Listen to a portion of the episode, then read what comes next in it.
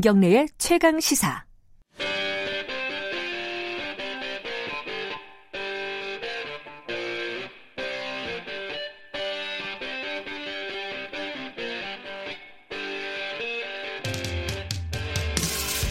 네, 핫한 경제 사안 그 정수리에 침을 꽂는 경제 직설 시간입니다. 오늘은 금리 얘기를 좀 해볼게요. 어, 한국은행이 최근에 금리를 올렸죠. 1년 만에 0.25%포인트 인상을 했다는 건데요. 여러 가지 말들이 나옵니다. 이게 뭐 미국과의 관계 얘기도 나오고 뭐 부동산에 미칠 영향에 대한 얘기도 나오고 그러는데 뭔가 좀 찝찝합니다. 이 얘기가. 정확하게 좀 정리를 하고 싶은데 이분의 얘기를 들으면 되겠습니다. 정문 일침의 대가 급소를 찌르는 경제 브레인. 아, 이게 수식어가 굉장히 복잡하네요. 주진영 전 한화투자증권 대표 자리했습니다. 안녕하세요. 네, 안녕하세요. 이게... 아침 나온 김에 그 진행자분 이제 바꾸셨으니까 네. 그 저를 소개하는 말도 좀 바꿨으면 좋겠어요. 아, 평소에 마음에 안 드셨어요? 저도 좀 부담스럽어요. 매주 급소를 찌르려니까 힘들어 죽겠어요. 아, 알겠습니다. 이게 조금 더 고민해 보겠습니다. 조금 더 부담스러우신 걸로. 기준, 기준금리가 올랐어요. 그, 이게 한 만 1년 만이죠, 거의. 지난해 11월에 올리고, 요번에 1년 만에 올린 거니까. 그렇죠. 지금, 근데 계속 금리를 올린다, 올린다, 올린다, 뭐, 얘기가 있었는데, 왜 안 올리고 있었어요? 그게 제일 궁금했었어요. 저는 도리어 올린 게 이상하다고 생각해요. 아, 요번에 올린 게 더 이상하다? 네, 네. 그, 그간에 올릴 만한 요인이 없었습니까? 특별히 없습니다. 네. 아, 그래요? 네. 지금 뭐 1년 동안에 우리나라 금융시장이나 또는 뭐 물가에서 음. 대단한 변화가 있었다는 얘기 없었잖아요. 네. 기본적으로 어, 중앙은행의 기준금리라는 것은 중앙은행이 갖고 있는 가장 큰 그 의무인 물가 안정을 위한 거거든요. 그러니까는 네. 경기가 과열을 하면 과열에 따라서 물가가 오르니까 어, 과열하지 않도록 물가 안정을 위해서 금리를 올린다는 건데 한국이 지금 뭐 특별하게 경기가 과열은커녕 경기가 조금 지금 하강 국면에 내려가는 것 같고 위기니 뭐 침체니 하는 그 호들갑을 떠는 사람들도 거짓말을 하는 거지만 적어도 그렇다고 경기가 좋아지는 건 아니잖아요. 네. 게다가 우리나라 뭐 물가가 지금 뭐 특별하게 뭐 아, 올라서 인플레이션이 걱정된다는 얘기가 있는 것도 아니죠. 네. 그런 면에서는 사실은 금리를 왜 안 올렸냐보다는 도리어 왜 올렸냐를 갖고 얘기하는 게 더 맞을 아, 겁니다. 아, 그렇습니까? 네. 금리를 올려야 된다고 말을 시작하게 된 게 사실은 10월 달인가에 이제 국무총리가 국회에서 갑자기 뜬금없이 갑자기 금리를 좀 올려야 되는 거 아닌가라고 생각한다. 뭐 부동산 시장 안정을 위해서라도 네. 그 말을 하면서 시작된 거거든요. 음, 한국은행이 이번에 금리, 금리를 인상을 하면서 뭐 보도 자료를 냈죠. 당연히 자료를 냈는데 네. 거기 보면은 여러 가지 이유가 적혀 있습니다. 금리 인상에 대한 이유가 뭐 물가가 물가 상승 압력이 좀 크지 않다. 뭐 아, 물가 상승 압력이 크지 않으면은 금리가 어떻게 되는 거죠? 잠깐만. 헷갈리네. 그러니까요. 아, 그럼 잠깐만요. 그리고 신흥국 불안도 완화됐다. 자, 뭐 그러면 또 금리가 아 이거 헷갈립니다. 자, 그러니까요. 한국은행이 밝힌 내용, 그러니까 금리 인상의 네. 이유를 한번 좀 분석을 해주시죠. 어, 저도 그렇지 않아도 그 얘기를 해드리려고 그랬는데, 네. 금리 인상 이후에 발표 이후에 이제 한국은행에서 발표한 그 보도 자료를 갖다 읽어봤어요. 네. 그런데 그 그 문장 어디에도 예. 자기들이 왜 요번에 금리를 올렸어야 되는지에 대한 설명이 아무 데도 없어요. 소위 말하면 뭐 금융 불안정성, 뭐 신흥국 금융 불안정성 안정되고 있고 네. 금리는 뭐 타겟 인플레이션율에 조금 못 미치지만 그런 대로 뭐 거의 육박해 있고 그러면 뭐 됐다는 얘기고 그러고 나서 뭐 금융 시장 뭐 불안정 얘기를 하는데 국내 금융 시장 불안정 또 뭐 별거 없다. 음. 그런고 나서는 끝, 끝나버렸어요, 그 얘기가. 그러니까 이게 굉장히 이상한 건데, 이제 나중에, 네. 그거 말고 기자와의 이제 그 대담에서 이주열 어, 총재가 말한 것은 이제 국내의 그 가계 부채가 늘어서 그것이 잠재적으로 금융시장의 불안정성을 음. 야기할 수 있는 위험이 있기 때문에 했다라는 그런 뉘앙스로 얘기를 했어요. 네. 음. 그런데 막상 그것을 보도문에는 넣지 않았다. 구체적으로. 아마 그걸 갖다 문안에 담기에는 음. 부담스럽기 때문에 예, 문 안에서 빠지고 나중에 이제 브리핑할 때 기자들이 자꾸 물어보니까 이게 그런데 왜 올려 자꾸 물어보니까 이제 조금 그 말을 갖다 비친 거 아닌가 그런 생각을 합니다. 근데 지금 가계 부채나 부동산 문제를 해결하기 위해서 이 통화 정책을 쓰는 거는 왜 안 되는 거예요? 음. 아니 국민들 입장에서는 통화 정책을 하든 재정 정책을 하든 음. 좋은 방향으로 지금 경제를 끌어가면 좋을 것 같은데 통화 정책 또 금리 정책은 그러니까 에, 금리를 한번 올리면 그것은 그 나라 경제에 관여하는 모든 사람한테 동시에 똑같이 적용이 됩니다. 네. 특정한 사람한테만 적용되고 특정한 부분에는 적용이 안 될 수가 없어요. 네. 그러니까 말하자면 어 칼로 치면 굉장히 그 무디지만 무거운 칼이에요. 한 번 치면 주르르 다 부서집니다. 음. 네, 그렇기 때문에 굉장히 조심해서 쓰는 것이고. 네. 근데 예를 들어서 가계 부채만 볼 수는 없는 거거든요. 네. 거시 경제에서는 가장 중요한 것은 물가, 환율, 성장률이 음. 더 중요하고 어, 자산 시장 중에서도 가계 부채가 떠받들고 있는 부동산은 그 중에 일부에 불과하기 때문에 네. 그거 용으로 가계 부채 용으로 금리를 동원하기 시작하면 그러면 나머지 변수들은 그럼 뭐, 뭘로 할 거냐라는 문제가 생기는 거예요. 음. 그리고 한국은행이 갖고 있는 가장 우선적인 어, 그 임무는 사실은 어, 안정적인 물가입니다. 네. 그리고 거기에다 덧붙여서 무슨 뭐 노동시장이나 경제 성장도 넣어야 되느냐 안 넣어야 되느냐 갖고도 논란이 있는데 거기다 덧붙여서 자산 시장의 안정에 에, 금리 정책을 동원해야 되느냐 안 되느냐는 것은 그것은 훨씬 더 나가는 일이고 실제적으로 많은 경제학자들이나 아니면 중앙은행을 담당하는 다른 나라의 사람들도 자산 시장에 개입을 하기 위해서 금리를 쓰는 것은 최대한으로 물론 중요하지만 아예 안 쓸 수는 없지만 되도록이면 자제해야 되고 다른 뭐 정책으로 대처하는 것이 맞다 그렇게 생각을 해요. 지금 아까 이제 한국은행이 이제 아까 말씀하신 게 중요한 게 물가 그리고 뭐 경제 성장률 이런 부분들이 훨씬 더 중요하다고 하셨잖아요. 음. 경제 성장률은 지금 우리 성장률 걱정하는 사람 되게 많잖아요. 네. 그러면은 지금 사실은 어, 금리를 올리면 안 되는 거잖아요. 저는 그래서 저 다른 신문 칼럼에서도 그렇고 이 방송에서도 예. 금리 올리면 안 된다라고 이미 얘기를 음. 했었어요. 네. 자 거기까지 왔으면요. 근데 지금 그럼에도 불구하고 일단 올렸어요. 네. 가계 부채나 뭐 부동산 이런 문제들을 일정 부분 좀 어, 어떤 완화하기 위해서 이 금리를 인상했다라고 친다면요. 거기에 대해서는 효과가 있을까요? 만약에 에, 한 1% 2%더 올린다라면 분명히 효과가 있을 거예요. 아 지금보다 더, 더 올린다면요? 네. 그렇지만 예. 그렇지 않다면 네. 이것만으로는 그렇게 특별한 효과는 없을 겁니다.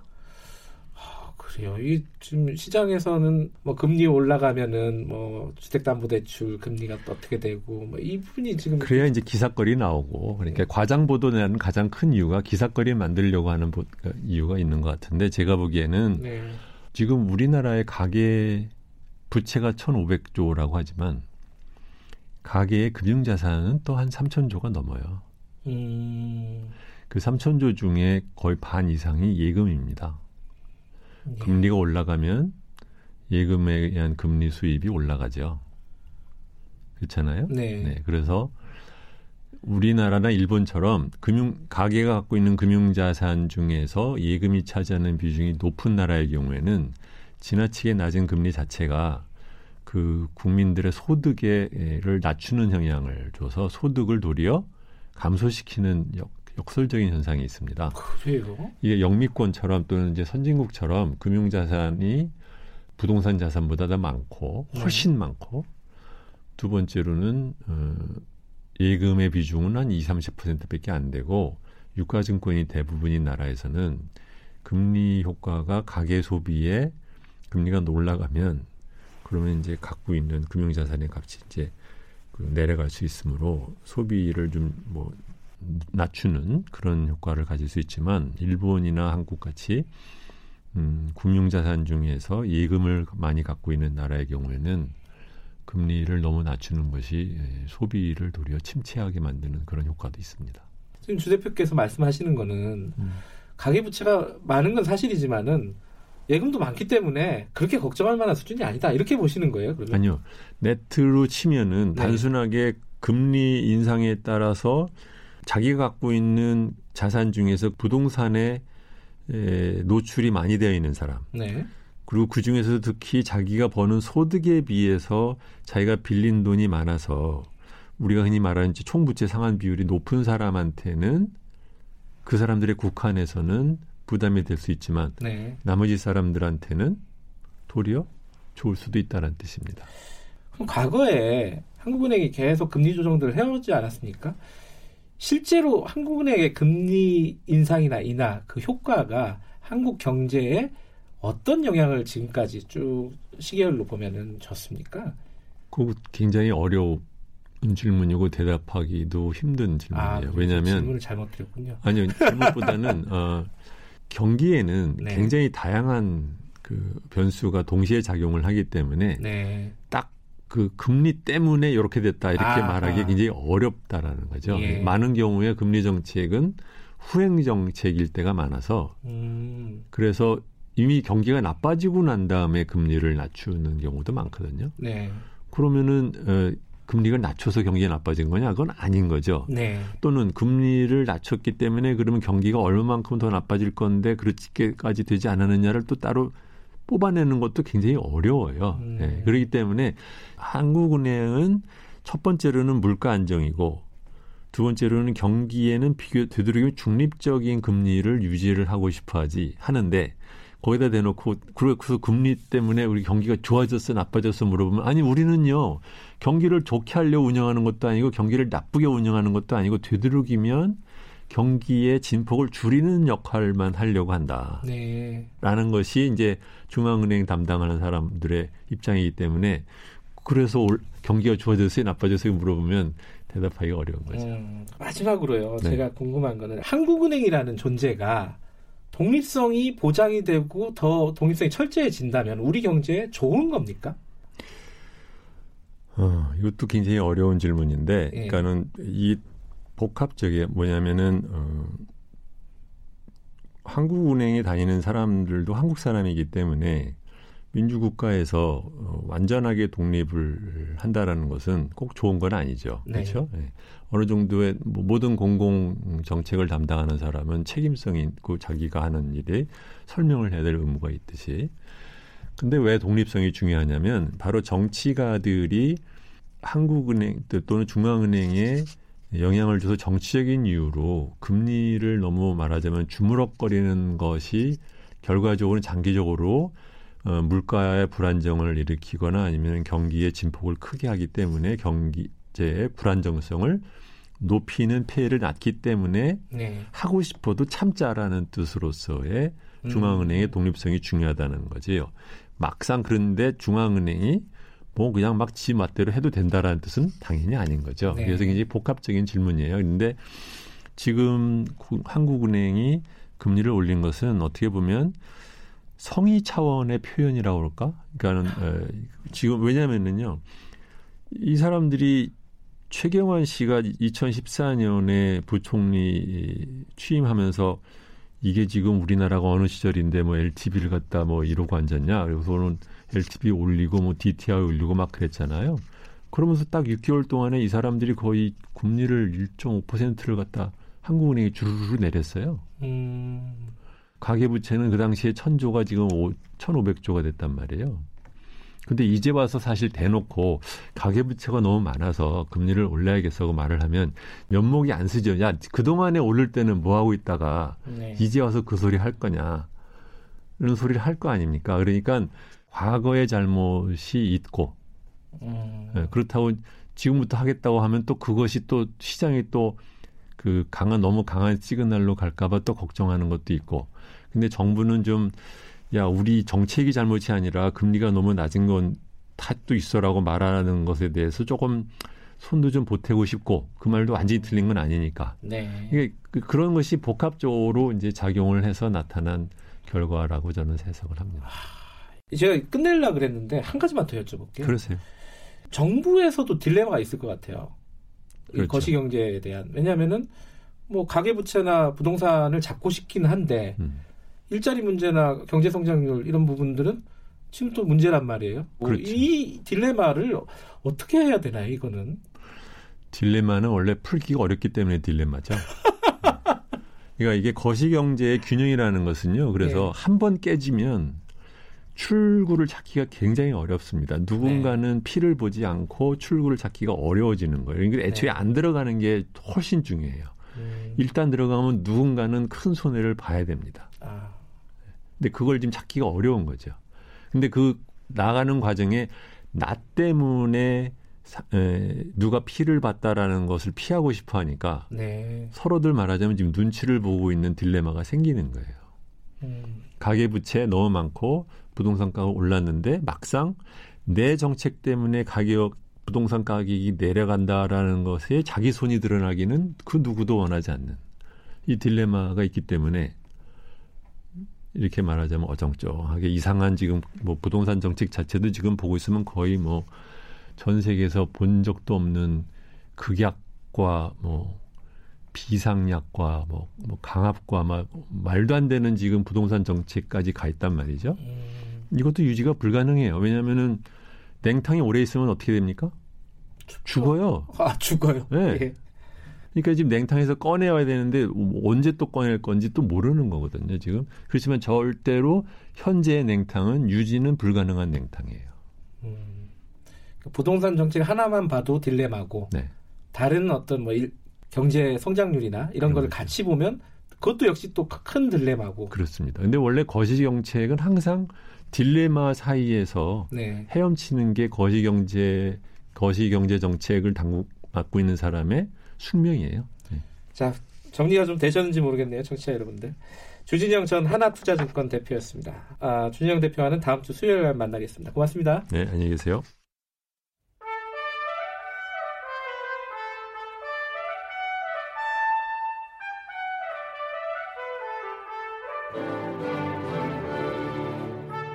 오늘 하루 이슈의 중심 김경래의 최강 시사.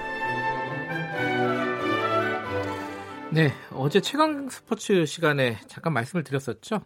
선수들이 뽑은 MVP. 프로야구 선수협회에서 MVP를 뽑았는데 두산 베어스 투수 이영하 선수가 선정이 됐습니다. 성적도 좋은 선수인데 올해 그 승부 조작 제안을 받았다가 그거를 뿌리치고 신고를 한 분이었습니다. 저도 개인적으로 좀 얘기를 나눠보고 싶은 선수였는데요. 이영하 선수 연결돼 있습니다. 안녕하세요. 안녕하세요. 아, MVP 상 받으신 거 축하드립니다. 감사합니다. 지금 어디세요? 훈련 중이세요? 아니요, 저 집에서 쉬고 있어요. 요새는 훈련 안 하시나요? 네, 요즘 휴식기입니다. 아, 휴식기군요. 네. 상 받으시고 제일 먼저 뭐 어떤 생각이 드셨습니까? 아, 이 상을 나한테 왜 줄까? 이런 어떤 생각을 하셨을 것 같은데. 뭐, 저한테는 진짜 많이 뜻깊은 상이었으니까 네. 기분도 좋았고 또 한편으로는 좀 얼떨떨하기도 했고. 네.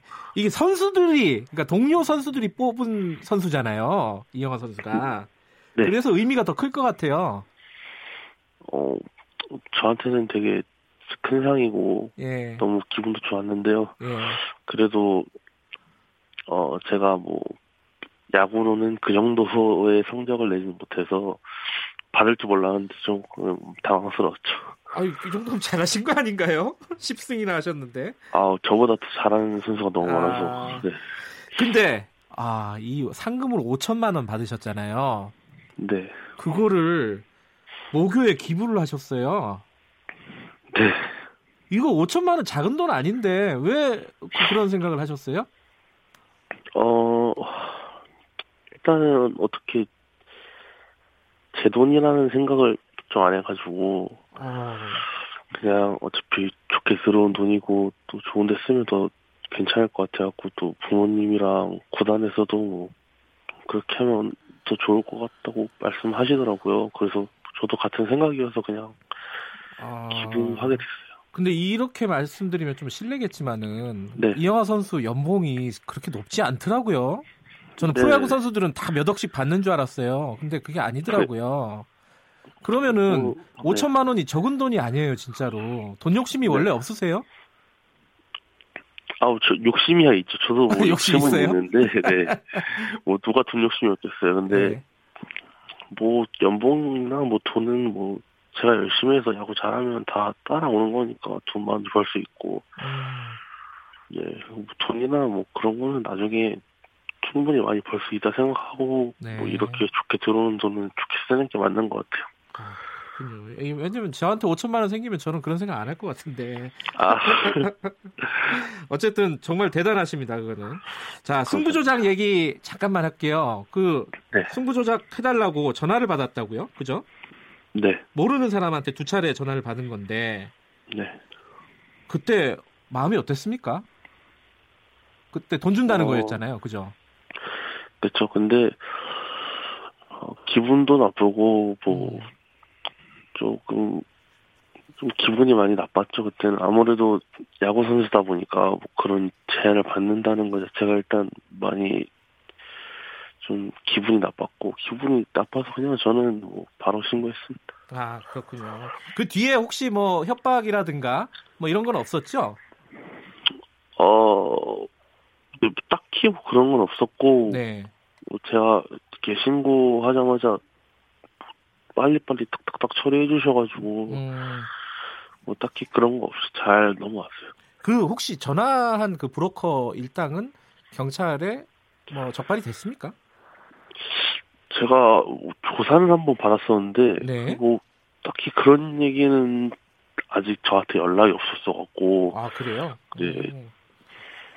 근데 이게 이영호 선수 말고도 주변 동료들이 네. 혹시 그런 뭐 승부 조작에 좀 가담해 달라 뭐 이런 제안 같은 거 가끔 받고 그러던가요? 어떻습니까?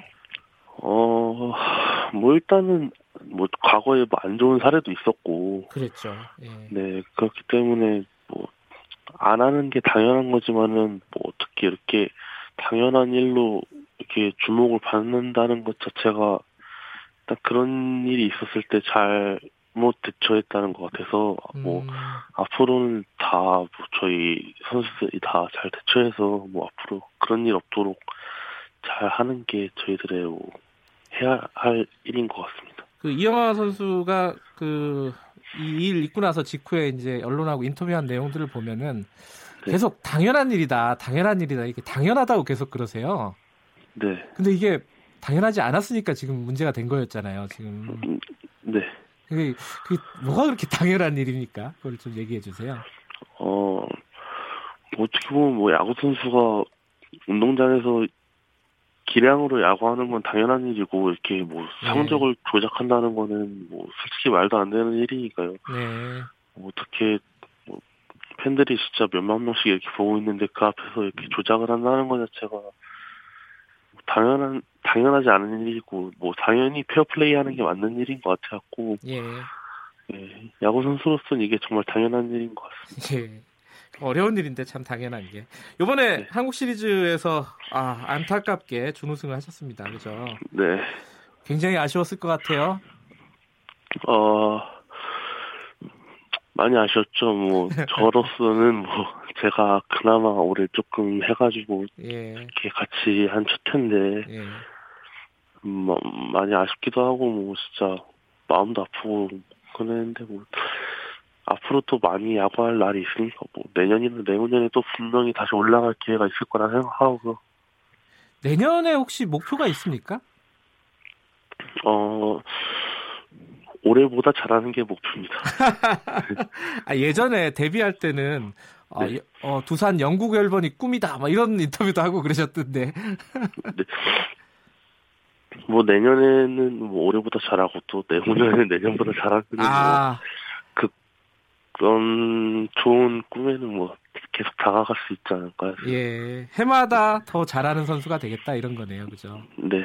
혹시 뭐 존경하는 야구 어, 뭐 투수라든가 있습니까? 롤 모델? 어 롤 모델은 뭐 롤모델이라기보단 그냥 뭐 많이 배우는 선배들도 있고 팀, 팀에 워낙 좋은 선배들이 많아서 아. 올해 그래도 선발로 뛰면서 뭐 같이 선발했던 뭐 용찬이 형한테 많이 진짜 많이 아. 조언도 듣고 많이 배워서 옆에서 가까이 계신 분을 얘기하는군요. 네. 또 룸메이트였어요. 아, 룸메이트를? 네. 아, 이게 압력이 있으셨나? 아, 아닙니다. 그냥 뭐. 마지막으로요. 어, 팬들에게 네. 한 말씀 해주세요. 두산 팬들 많으니까요. 네. 아, 진짜 뭐 올 시즌은 뭐 저도 그렇고 뭐 팬분들도 너무 아쉬워하시더라고요. 네. 뭐, 뭐 솔직히 뭐 저도 뭐 당연히 우승할 줄 알았는데 뭐 너무 방심했던 것 같고 뭐 내년 정말로 끝까지 예. 마음 놓지 않고 열심히 해서 꼭 팬분들이랑 알겠습니다. 죄송합니다. 여기까지 듣겠습니다. 감사합니다. 네. 네. 자 이영아 두산 베어스 선수였습니다. 아 굉장히 세상에 참 좋은 사람이 많네요, 그죠? 참 기분 좋은 인터뷰였습니다. 12월 5일 수요일 KBS 일라디오 김경래 최강 시사 오늘은 여기까지 하겠습니다. 저는 어, 뉴스타파 기자 김경래였고요. 어, 내일 아침 7시 25분 조금 더 나은 모습으로 어, 이영하 선수 흉내를 좀 내겠습니다. 하루하루 더 나은 모습으로 다시 돌아오겠습니다. 고맙습니다.